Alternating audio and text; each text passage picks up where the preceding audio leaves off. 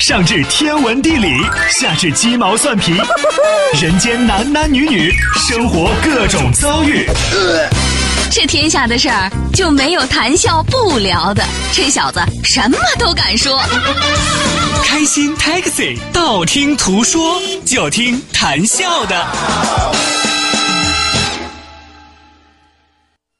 困了吧？嗯。累了吧？嗯。不给力不给力了，就听谈笑呀，听开心 Taxi，道听途说。生活难免苦辣咸，谈笑陪你说甘甜。开心 Taxi，道听途说，FM 九十二点六，谈笑为你而说。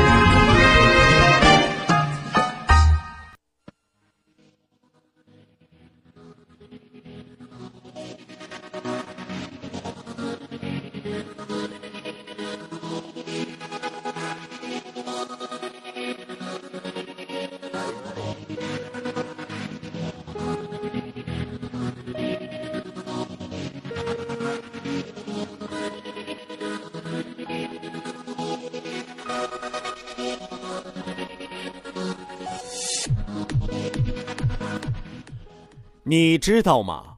明年鸡年居然有三百八十四天。你可能会觉得谈笑你是个骗子，但天文专家告诉你，农历的鸡年是个闰年。第一个农历的六月是六月二十四号到七月二十二号，第二个农历的六月是七月二十三号到八月二十一号。这就意味着六月份出生的宝宝可以过两次生日。我的天哪！谁要是再问你今年最任性的事儿是啥，你就可以大声的告诉他：我可以过两天生日。当然，如果你的女朋友是六月的生日，呵呵，那你的命运惨喽，好惨哦！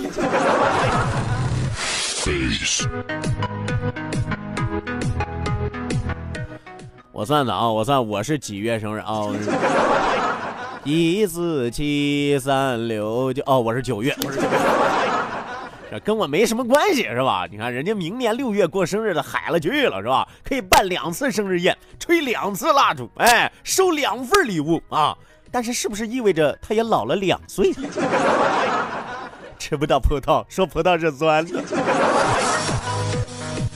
也不知道收音机前有多少朋友啊，明年可以享受两次生日的待遇啊！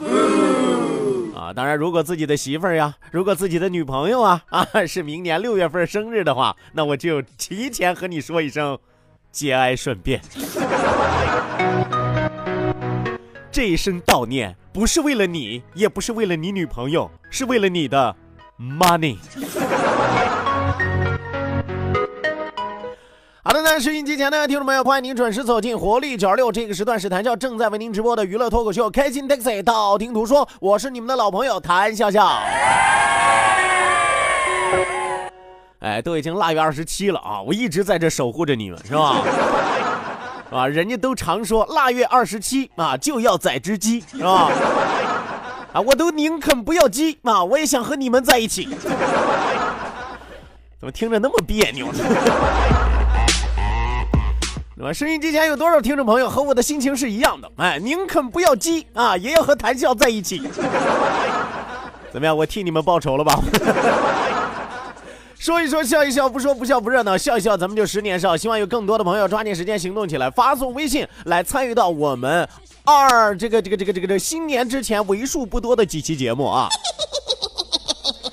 那要提醒大家的是，一定要记住我们的两处微信交流平台，这是参与我们节目的两处平台啊，也是两条大路啊，条条大路通罗马啊，每条微信到我家是吧？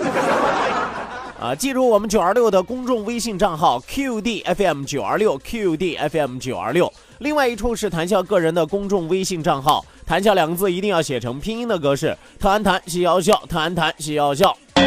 后面加上四个阿拉伯数字一九八四，最后还有两个英文字母，一个 Z 一个勾，一个 Z 一个勾哦。好的呢，网络收听我们的节目，欢迎您手机下载蜻蜓 FM，搜索青岛西海岸城市生活广播，或者直接关注我们九二六的公众微信账号 QDFM 九二六，正在为您同步直播。再次要叮嘱大家的是，如果您在节目之余还想和谭笑继续的沟通交流，那么欢迎您手机下载映客啊，映是放映的映，客是客人的客。手机下载映客之后，直接搜索谭笑个人的映客直播号六五四九五五幺幺六五四九五五幺幺。哎呦，差点忘了啊，把我们的金主差点忘了啊。本节目是由来台集团为您独家冠名播出，好酒来台，开心自然来，打开来台，啥好事儿都能来。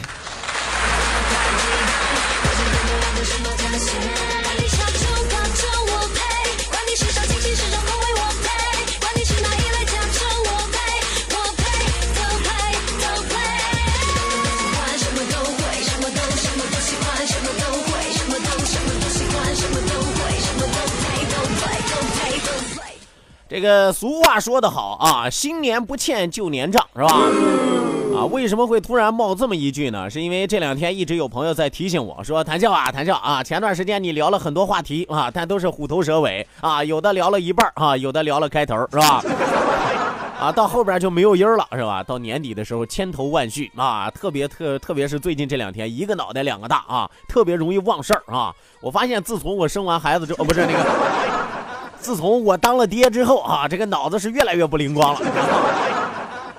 呃，我盘点了一下啊，有哪几条没有和大家说完的啊？咱争取在最近这几天都和大家说完了啊。你比如说，和大家前段时间说了个什么呢？说了说有几种男人不能碰啊，我已经和大家说完了四种了，但其实还有三种。哎，这三种男人是哪三种呢？呃，第五种女人不能碰的男人啊，首先啊，你得确定他是个真男人，是吧？啊，第五种是什么呢？要是你的男人可以忍受一天不发信息、不打电话给你的话，那么我劝你最好有点自知之明吧，因为他根本就不在乎你。你说哪个男人啊？他能一天不给你打一个电话，一天不给你发一条微信啊？哪怕他不咸不淡的问你一句吃了吗？是吧？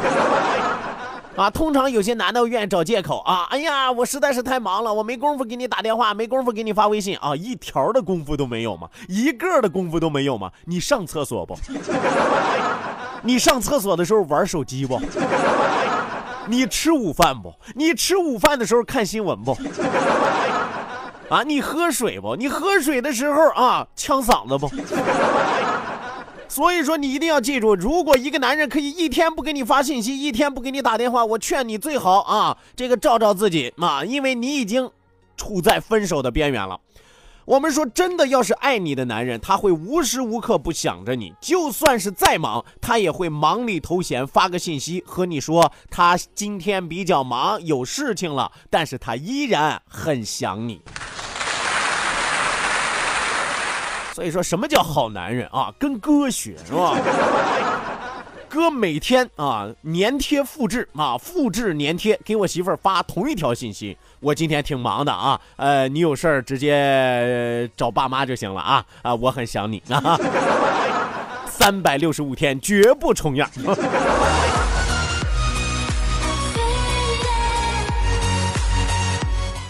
呃，第六一种女人不能碰的男人是什么呢？如果你的男人因为玩游戏而不理你的话，我劝你这样的男人打死也不要嫁。啊，为什么呢？因为即使你嫁了，你根本得不到幸福啊！为什么？因为他太幼稚了，是吧？不够有事业心，不够成立家庭。所以说，你千万要小心。哎，对于那些撸啊撸成成性的人，是吧？啊，玩个刀塔就能魔怔的人，是吧？成宿成宿不睡觉就在那打游戏的人，攻城的人，是吧？我劝你啊，这样的人你还是算了吧啊！你是给别人当老婆的，你不是找个男人给他当老妈的，对不对？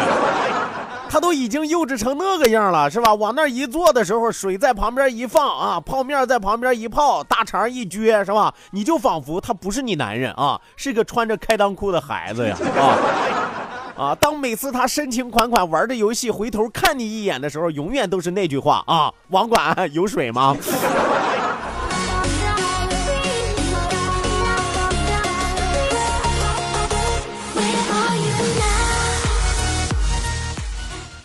这个第七种啊，第七种男女人不能碰的男人是什么呢？如果你的男人从来不送礼物哄你啊，那么这个男人真的是一点儿也不懂浪漫，一点儿也不懂体贴，更别提将来会给你的人生带来多么大的 surprise。啊，你和他在一起，永远你要忍受的是什么呢？平淡如水，一年四季平淡如水，一年三百六十五天平淡如水。可能这个七年八年啊，十年八年是吧？十年二十年是吧？百年如一日，永远这样的平淡如水。是吧？因为这个男的不懂浪漫，也不够体贴啊。我们说爱你的人，哪怕送你一个几块钱的东西，你也会觉得很满足、很开心。其实说句实话，很多的女人是很好哄的。如果这个女人特别特别的爱你啊，那么你哪怕你说，哎，我路过一个地摊儿发现一个特别精致的一个小钥匙扣，是吧？我就问老板，我说老板，这个钥匙扣怎么卖？老板说一万八。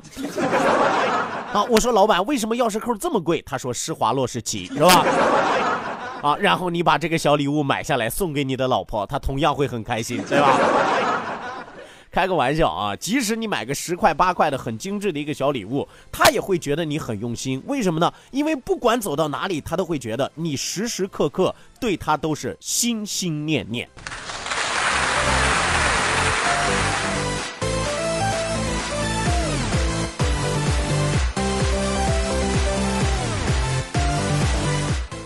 所以说啊，我给大家已经说完了啊，这七种男人是女人坚决不能碰的男人啊，咱这个话题算是结了账了啊啊！当然，在结账的同时，估计我也和一帮男人结下了梁子了啊。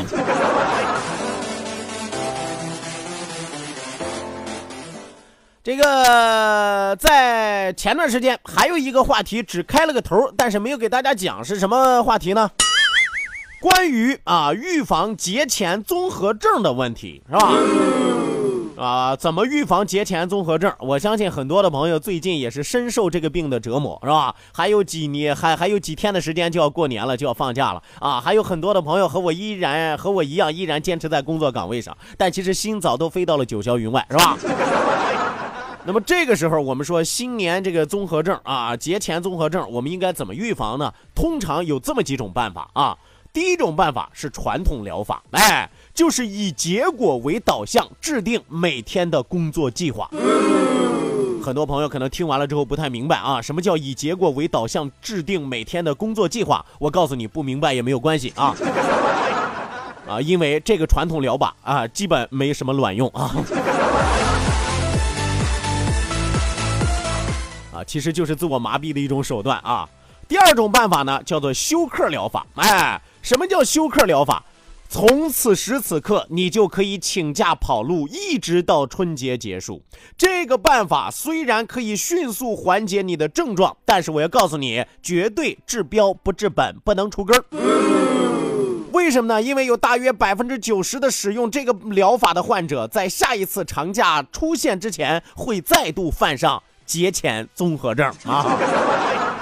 一要放假之前他就犯病，一要放假之前他就犯病，所以说这叫什么呢？治标啊不治本呐。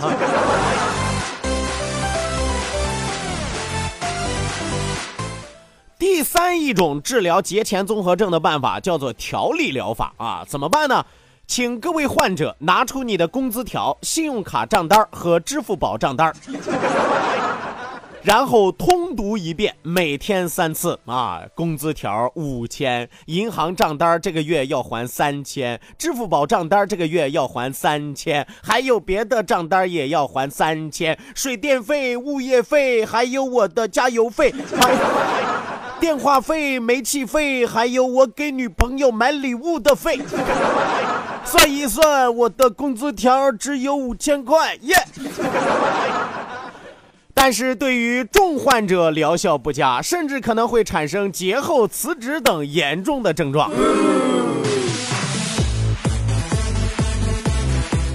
有朋友可能要问我啊，说节前综合症啊，这三招用下来到底灵不灵啊？我可以拍着胸脯告诉你，这三招用下来啊，你基本上就会被开除了。其实呢，你要让谭笑说呢，治疗节前综合症唯一的万能的药物，永远大家记住就一个字儿啊，哪个字儿？钱。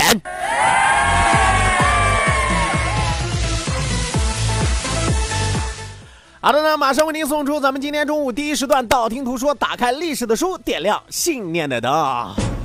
道，万法自然；听，天下大观；图，风雨无阻；说，说说说说说什么呀？到底说什么？我哪知道？听谈笑的呀。说，谈笑风生，道听途说，说说道听途说。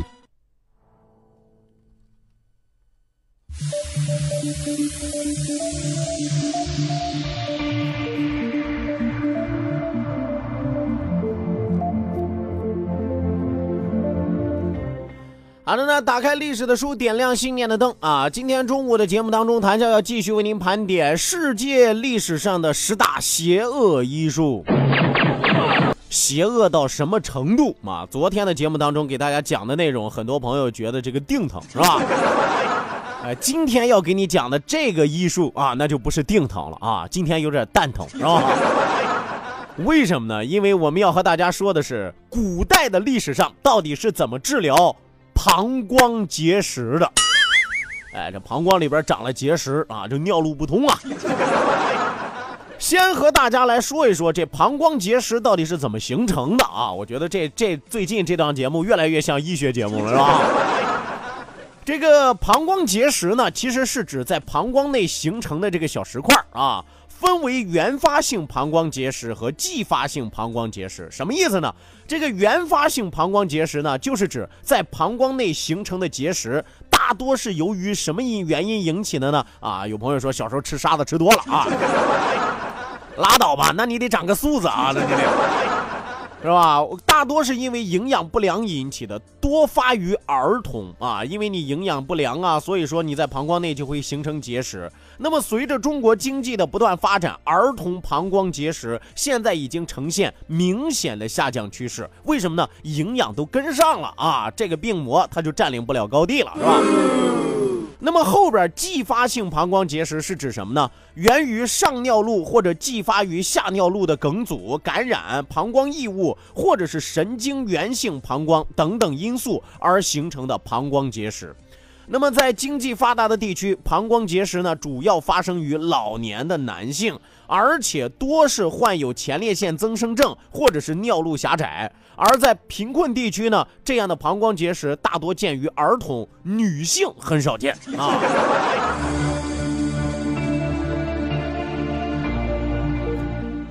呃，我们说膀胱结石的治疗原则呢，我先说一说现在的治疗手段啊，再给你对比一下古代的治疗手段，你就会知道古代到底有多邪恶啊，到底有多蛋疼，是吧？这个现代治疗膀胱结石的治疗原则呢，是取净结石啊，纠正结石的成因。